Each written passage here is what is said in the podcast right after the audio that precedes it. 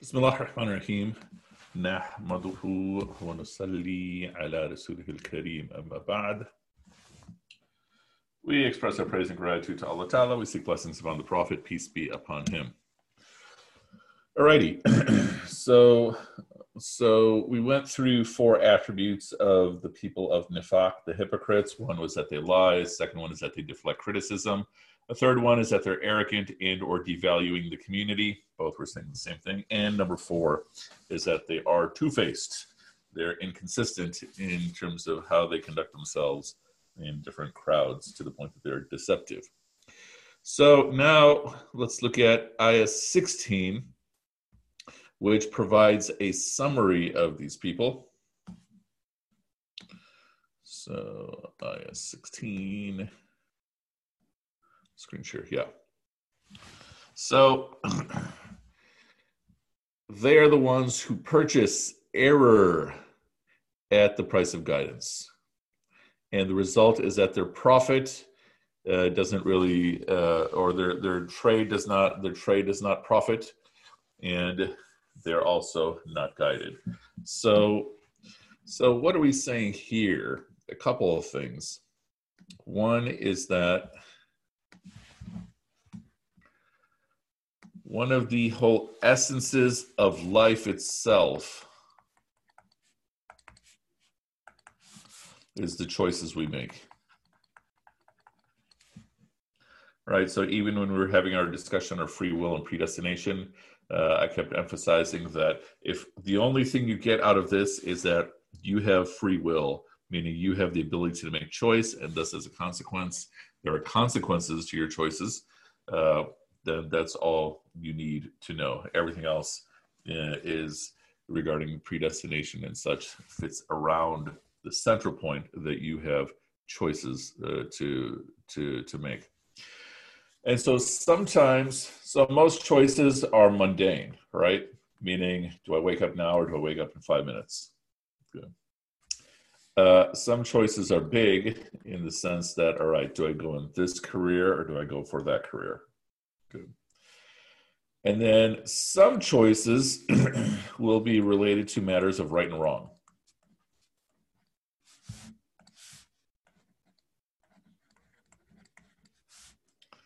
I keep spelling W incorrectly.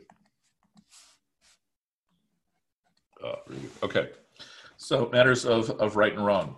And and why do we find ourselves in that type of situation?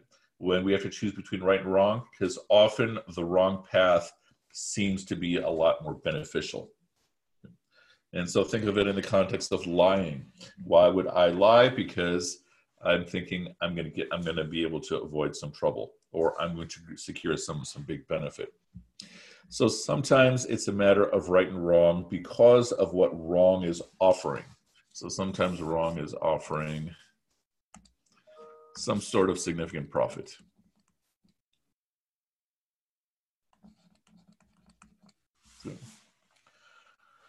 That is often what is being the case, and sometimes it might just be a matter of compulsion. I'm stuck in a situation, and somebody is forcing me to, to choose wrong.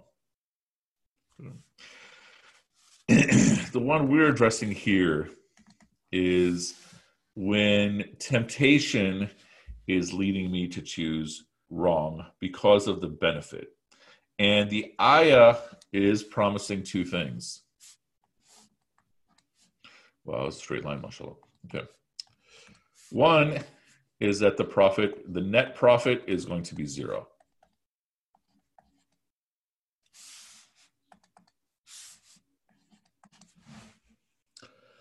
So suppose I lie on my resume and I get a higher paying job. And uh, and so now I have more money, more income.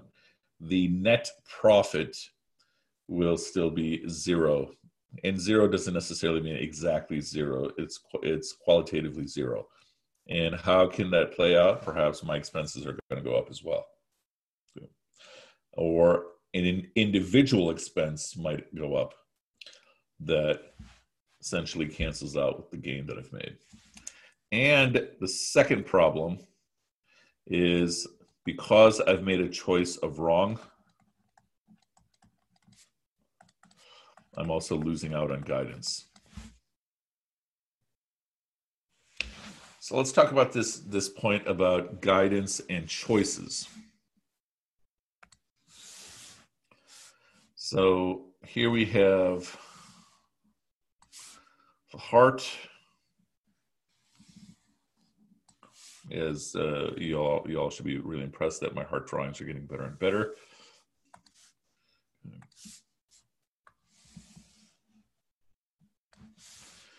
Okay, so what do we have in the heart? We have your irada. Word in Arabic as well as uh, English. Irada is your yearning. And that motivates your intentions. And then your intentions form your actions. And then what happens is that your good intentions, what's a good color for good? Uh, let's do blue. Let's do uh, light blue. Good. Just like the sky. Okay, so your good intentions will affect your heart. Your good actions will especially affect your heart.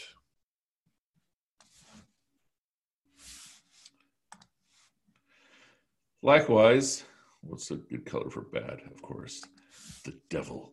Okay, so your bad intentions will also affect your heart, and your bad actions will definitely affect your heart.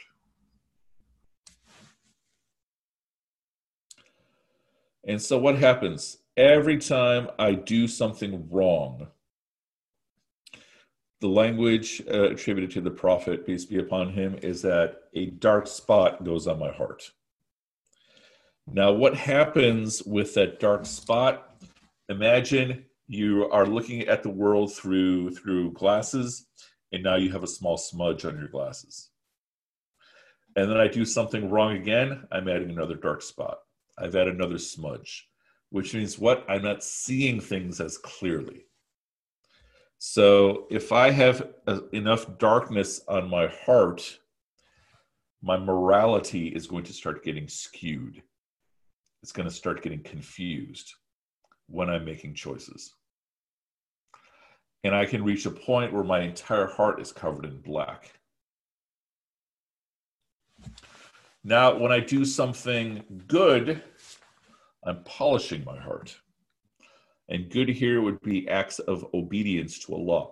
If I'm doing good actions, then it's polishing. So we're even prescribed every time I do something bad, I should follow it up with something good. For a couple reasons. One, to cancel out the bad that I've done, potentially, inshallah. Also, to prevent me from doing more bad. Just like we gave the example that if I tell a lie, to sustain my lie, I'm probably going to have to tell other lies too. And so, so the point is that my intentions affect my heart, but especially my actions. And in fact, to really make this point, let's make this nice and dramatic. Uh,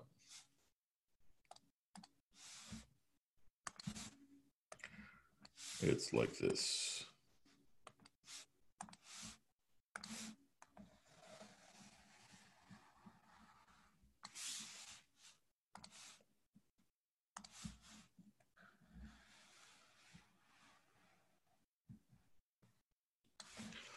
So my intentions will affect my heart. My, my actions will especially affect my heart. What are the easiest actions to control? Uh, that would be my tongue. And it's fascinating that the amount of effort it takes to do an action does not match up with the impact that the action has on myself. And the, the amount of effort it takes to do an action, it does not match up it's not proportional to how weighty the action is in terms of my accounting of the day of judgment. Meaning what? That some of the worst actions are actions of the tongue. So lying is a very bad action. If you accuse a chaste woman of being unchaste, that is literally among the worst things you can do. and it takes just one second to make that statement. And so my undergrads have heard from me many times that if you cannot control your tongue, you can't control anything. The tongue is the easiest thing to control. So, if we look at that in the context of hypocrites, uh, why is it that a hypocrite might choose wrong? Uh, very often, it's because of already being in the habit of doing wrong.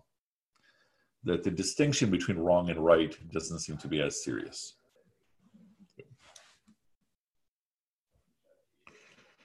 And the promise again is that the profit will be zero, and in the process, you're also losing out on, on guidance.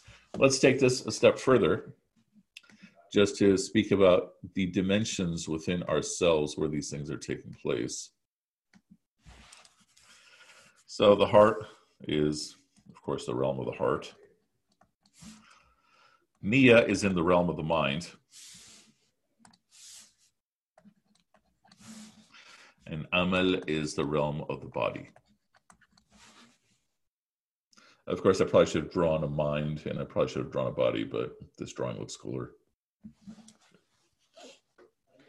As my daughter's in the class, um, the other class that she's in with my nieces and some nephews, they rip on my drawing ability. So sometimes I draw the heart as a diamond.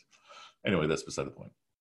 So, so your yearning is in the heart your your intentions are in the mind. There's some things you're actually processing. The action would be like what you're doing. Now let's line up things even more. So yesterday i introduced islam iman ihsan. And all of this is part of the journey of someone seeking to get closer to Allah.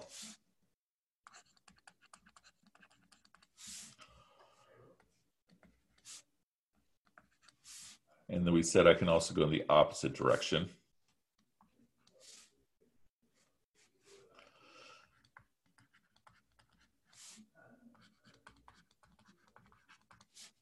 And we haven't defined this last term. That will be not for another um, about 10 ayahs.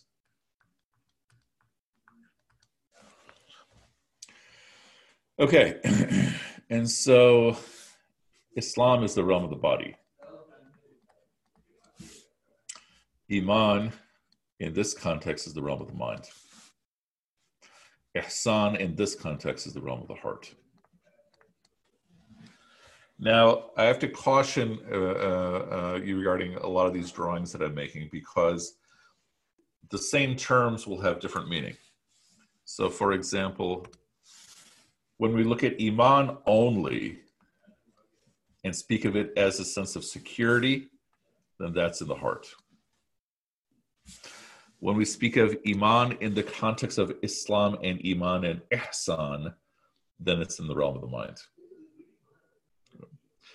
Now, what are we saying here? That in the process of me straightening myself out, often the process is the reverse of what we might think.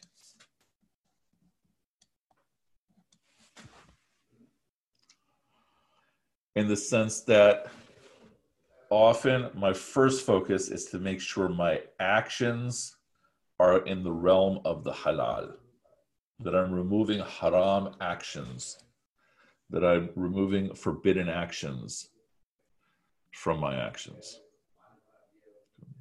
And so that does make an assumption about intention. The intention there would be that I straighten myself out.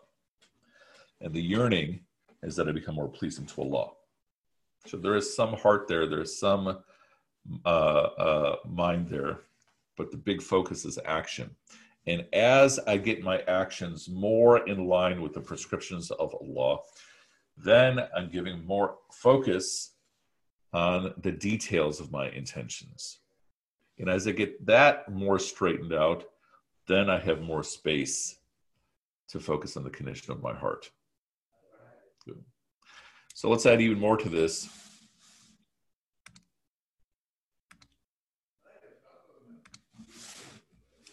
So here we have your heart. And we said yearning is located in the heart.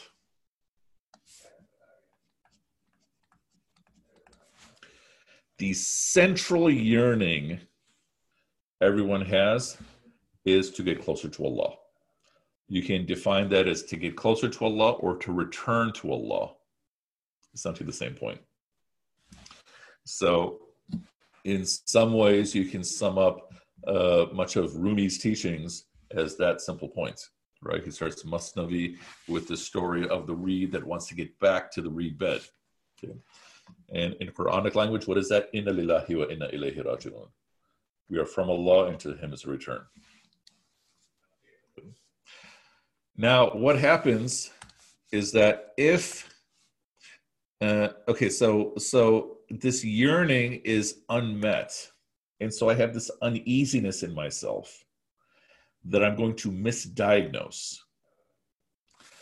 And instead of thinking it's a yearning to get closer to Allah, meaning instead of thinking my satisfaction of this uneasiness will come by getting closer to Allah, I might do something else like eat a sandwich, or I might buy something, or I might want to spend time with someone. And so, what we start creating are compensations for the unmet yearning.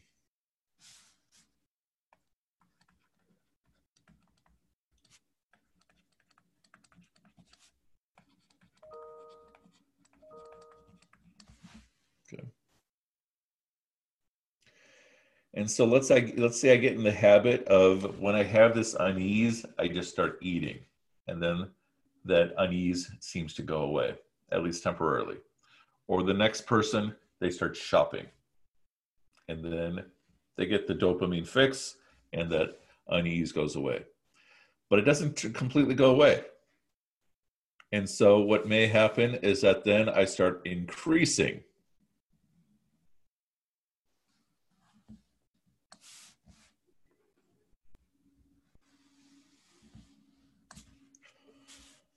And so that becomes another type of compensation. So it's a compensation of compensation.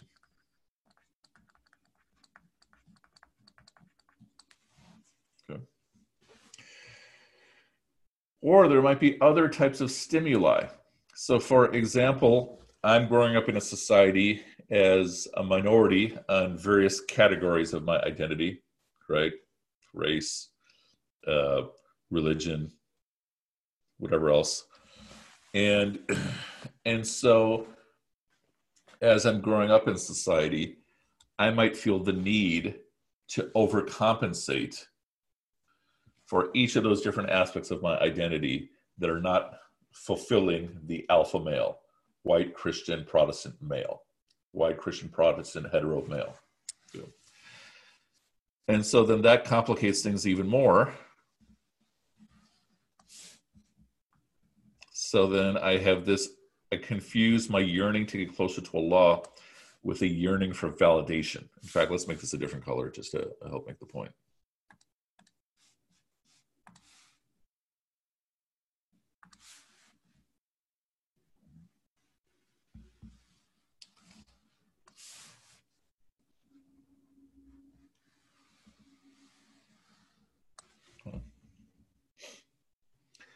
And likewise, let's say whatever I'm doing to overcompensate, maybe it's in my clothing, maybe it's in the language that I use, maybe it's the people that I befriend, that's not making me feel like I've been accepted.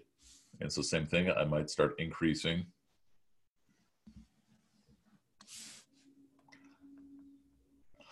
And what is the end result of all this? So we'll call one one blue line uh, other compensation.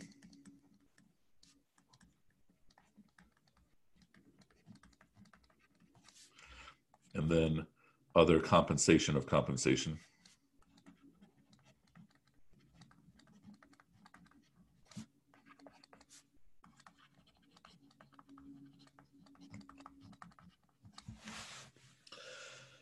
And so I'm creating walls around my heart.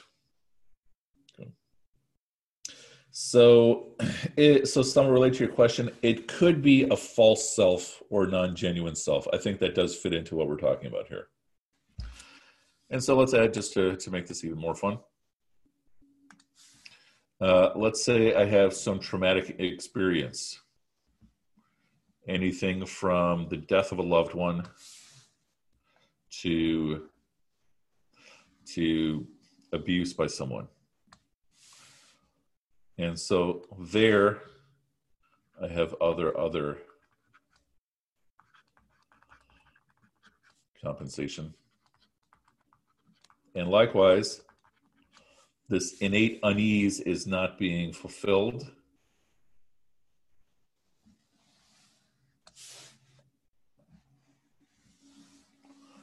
And so likewise, we have, we're going to call it O, O, other, other compensation of compensation.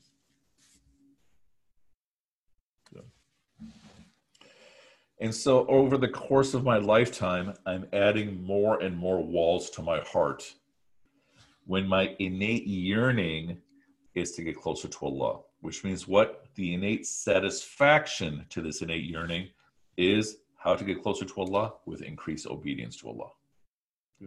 Obedience is a big, heavier word, but essentially what I'm saying, taking the prescriptions that Allah is giving me to get closer. And so to make this drawing from another perspective, here's me,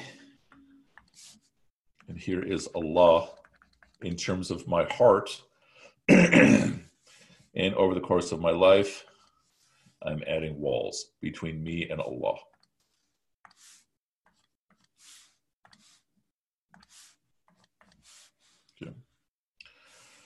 And thus, it's making me harder and harder to get closer to Allah. So, the goal of purification of the heart, the goal is essentially, whoops, The goal is essentially to remove these walls, even that wall.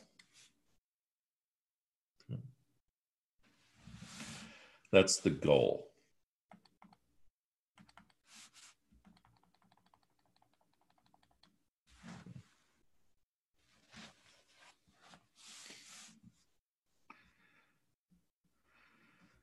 And so when we're speaking of of an essence being a choice, a lot of times these are choices that we're making for ourselves as means, as ways to cope with life. So to make this whole point of this whole uh, uh, uh, from to, to to illustrate this from another perspective, think of the influences you have on your life. So anyone name uh, any big or small influences a person has on their lives, and feel free to either type or speak. Oh, family. So family, we're going to include family in what we call you in our language, your inner circle. And Suhaila, I'm going to include close friends in there. So, so in the language of the Quran, your qurba, people who are near you. Um, ideas. So ideas, take it further. Because I think in, in a given hour, a person might have 200 ideas going through their head. Ideology, I, I suppose. So I'm going to put that in the context of society with emphasis on its categories and ideals.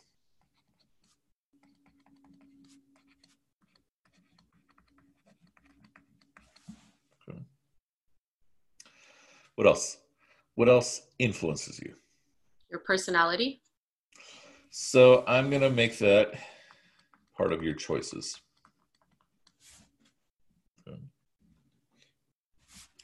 And our nature. So very good. One topic we haven't talked about yet, which we're going to get to around ayah 27, is your fitra. And your fitra is your innate, pure nature. That you're innately innocent, you're innately good, you're innately sin free, and you also have an innate connection to Allah.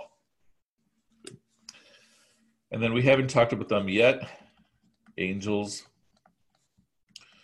and the devil and the devil's minions. I don't mean yellow guys with one eyes. I'm talking about basically uh, jinns that are also working for the devil. Hizb shaitan. Good. And and so to list this out from another perspective, these are elements in the self, elements in your environment, and then elements in the unseen. So what we're saying is that over the course of my life, all these things are influencing me influencing, uh, you know, whatever it is happens uh, to me or how I regard things. First question uh, of these things, what do I have the most control over? Choices? Yeah, essentially, it's my choices. My fitra is part of my design. This is outside of my choice. My inner circle when I'm young is outside of my choice. As I get older, I might choose who's part of my inner circle. Just like when you're a parent and your your baby from age one to like four, you have almost 100% authority. You, still have, you know, every single relative who, who's going to be part of the story. You might have other kids that are part of the play. And then your kid starts going to school and then steadily your authority starts getting uh, other sources start getting caught up uh, to to your authority and such. Your influence on your child is going to be lifelong, uh, for better or worse. But there will also be these other influences as well. But as I get older, I can choose who's in my inner circle, and then those people are still affecting me. And so we have the metaphor uh, in in the Hadith literature of of the perfume seller and the blacksmith. And so the influence that you have over the people in your inner circle and that they have over you is like the metaphor of the perfume seller, the blacksmith. If you spend time with a perfume seller, what's going to happen to you? Anyone? You're going to start smelling good? Yeah, yeah, you're going to start smelling good. Correct. And and this is, uh, metaphor is also taking a step further that if you have a good friend who's selling perfume and you're buying perfume, they'll probably give you extra, you know, in their generosity. And then what's going to happen if you spend time with a blacksmith? You're going to stink and you're going to be covered in soot. This is the influence you have over the people in your inner circle. This is the influence they have over you. And then society. So think about categories in our society. Race is a category in our society. Gender comes with ideals in our society. So in my undergrad classes, this would be the point, and some of my undergrads have taken have done this exercise with me, uh, where we go through and identify, okay, what does our society say are ide- our ideal qualities of of uh, regarding gender and such? And then we have other we have other categories you know socioeconomics those are categories in our society. And then they then start influencing our sense of self which then influence our choices now how do angels and the devil and the accursed devil and his minions affect us so the devil has essentially one key tool waswasa which is essentially to whisper into your heart to try to dazzle you okay. so whatever you're already tempted to do the devils are trying to get you to act upon that. Okay. Angels uh, have a, have a couple of roles. So we know about you know all kinds of different ways angels are, are are present in the unseen, including angels that each of us have to record everything that we do. But when you do something upright, then angels also come to reinforce you. Like usually in Sunday school, we only talk about what the devil does. We don't talk about what angels do.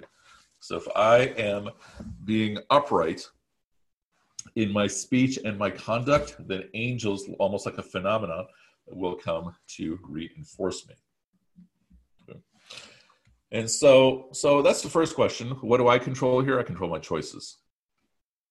Uh, how do I respond to the devil? The angels are there to help me in terms of my choices. Uh, where is Allah here in terms of my interaction with Allah? At the top. So definitely at the top. Anywhere else? Now, when you mean at the top, you mean fitra or you mean above fitra? I don't know who said that. Uh, both. Okay. I mean, yeah. wouldn't he just be un- like under all of them?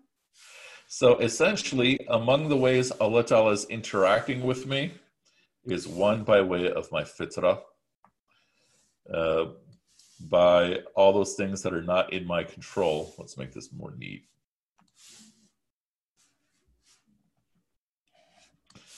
Okay, I'm feeling that miserably.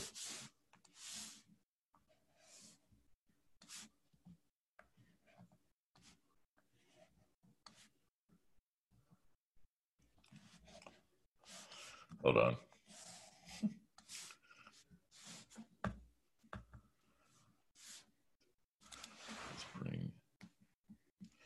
Yeah, this is way more complicated than I needed to be. Hold on, hold on, hold on, hold on. Let's just draw. Okay. So we have Allah Ta'ala is affecting me through my fitrah. Allah Ta'ala is affecting me through my inner circle, through the society that I'm in, by sending angels. And I'm also saying this. Okay. The reason I'm making it a dotted line is more out of manners in which we speak with Allah, speak about Allah. Right? We only assign good to Allah. So at best, we would say He allows the devil to do so. At one level, we're saying He controls everything, so therefore He controls that. But out of manners, you know, we'd only be speaking of the positive. So the point is that uh, we discussed this before, even in speaking about, you know, am I allowed to ask others for for help? And we said that okay, these different methods of help are things that Allah Ta'ala is helping me through, and likewise here. And so the key again are my choices. Those would be the keys. And so the essence of the people of taqwa is that they have this thorough trust in Allah with this ambition of getting closer to Allah, whereas the people of hypocrisy have distrust in Allah.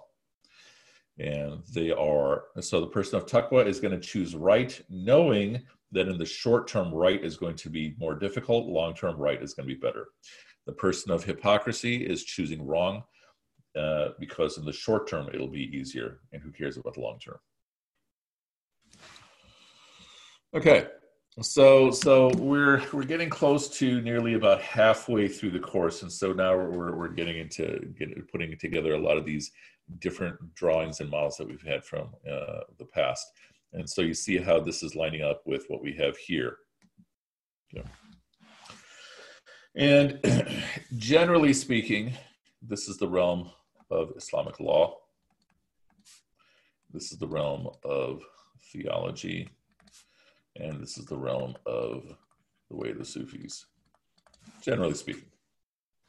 And again, the common prescription is you start first by purifying the body.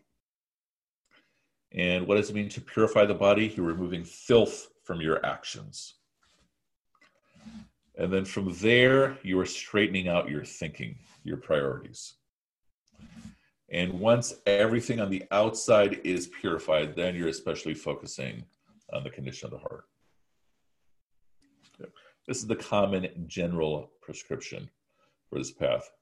Now, it's not as simple, it's not as linear as going from Islam to Iman to Ihsan. Think of these as like overlapping phases.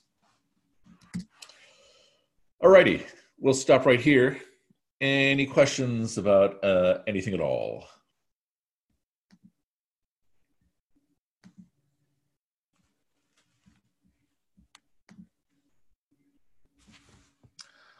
Hey, Santiago, are you here? We need you for the first the, for, for the first question.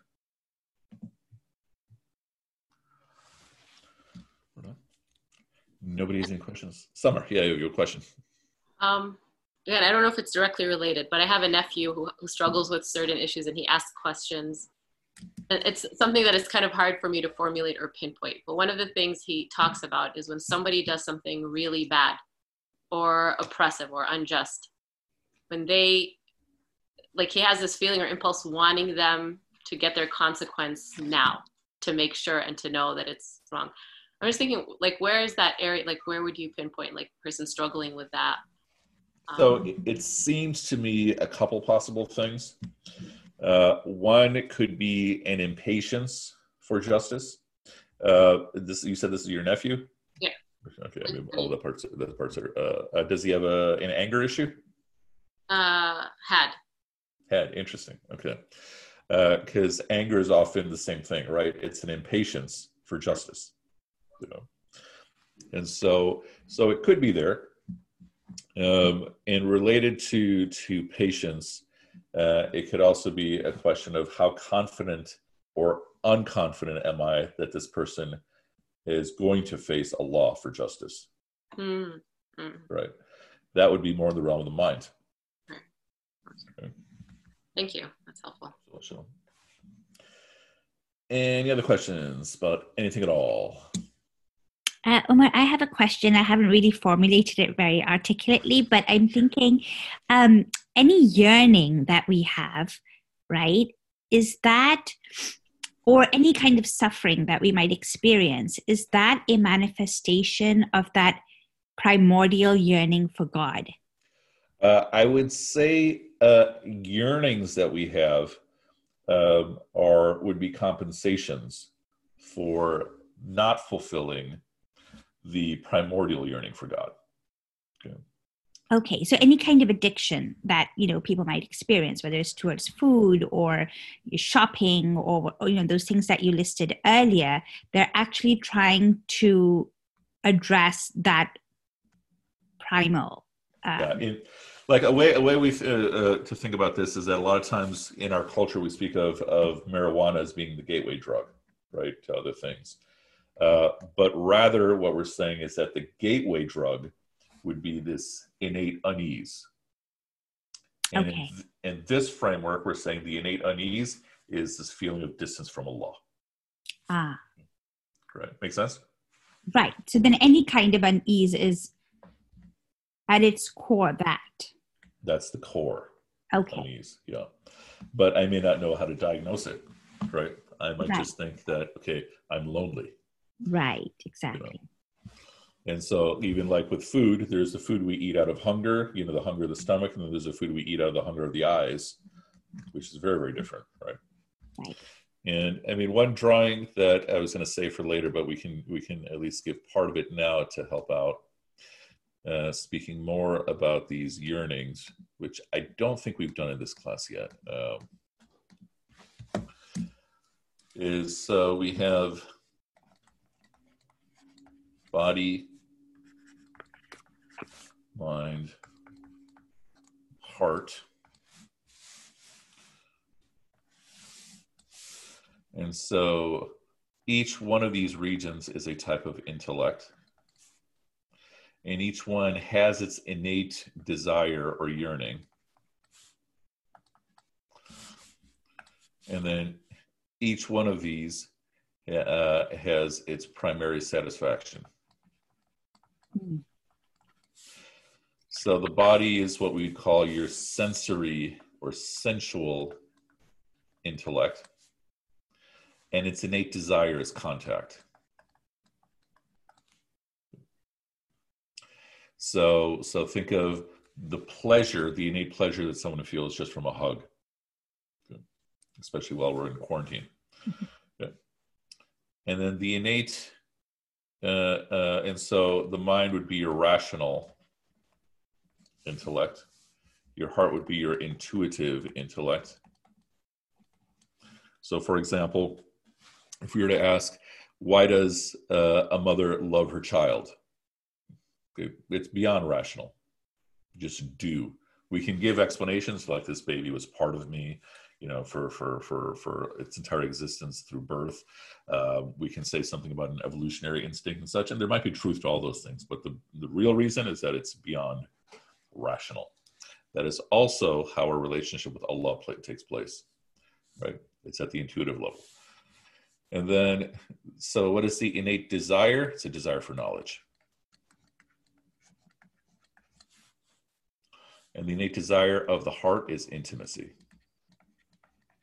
closeness, a, a, a connection that others do not have access to.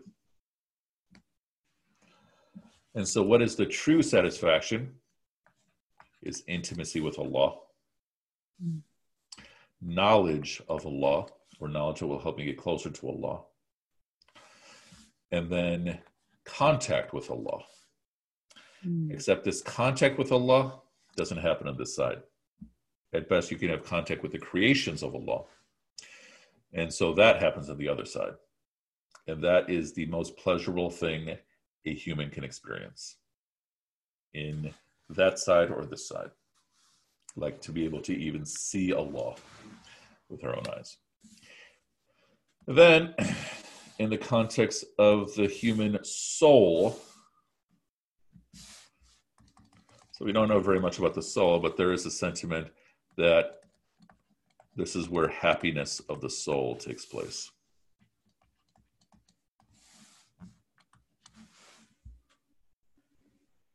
Like a visceral happiness. And so, so the point is that even when we speak of sicknesses like depression, in this paradigm, first question would be to try to figure out where is it? Is it in the body? Is it physiological? And then the treatment would be physiology, diet, sleep, you know, other things that are consumed. Is it in the mind? Then it is a question of knowledge. Is it in the heart? Usually it's going to be spanning across all three. And so if my innate yearning is is intimacy with Allah, knowledge of Allah, contact with Allah, and I am not fulfilling that, then I have this unease. But if I don't know that's the cause of the unease, then I'm going to try to fulfill it. You know, I'm trying to, I'm going to try to self medicate with other behaviors. Make sense? Yes, absolutely. Thank you. Absolutely, sure. Any other questions? Summer, you look like you're about to ask a question. No? Okay. Anyone else? So, this is when we speak of Ramadan as the month of taqwa. What is taqwa? Taqwa is basically keeping yourself on guard. And so, some of you have heard the story from me. I had a student some years ago who refused to believe that anything could be forbidden.